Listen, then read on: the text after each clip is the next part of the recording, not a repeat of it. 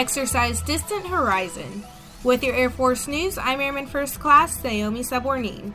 The Air Force Reserve Command's 920th Rescue Wing racked up some mileage as they worked to validate support of a personnel recovery task force in the Indo Pacific region.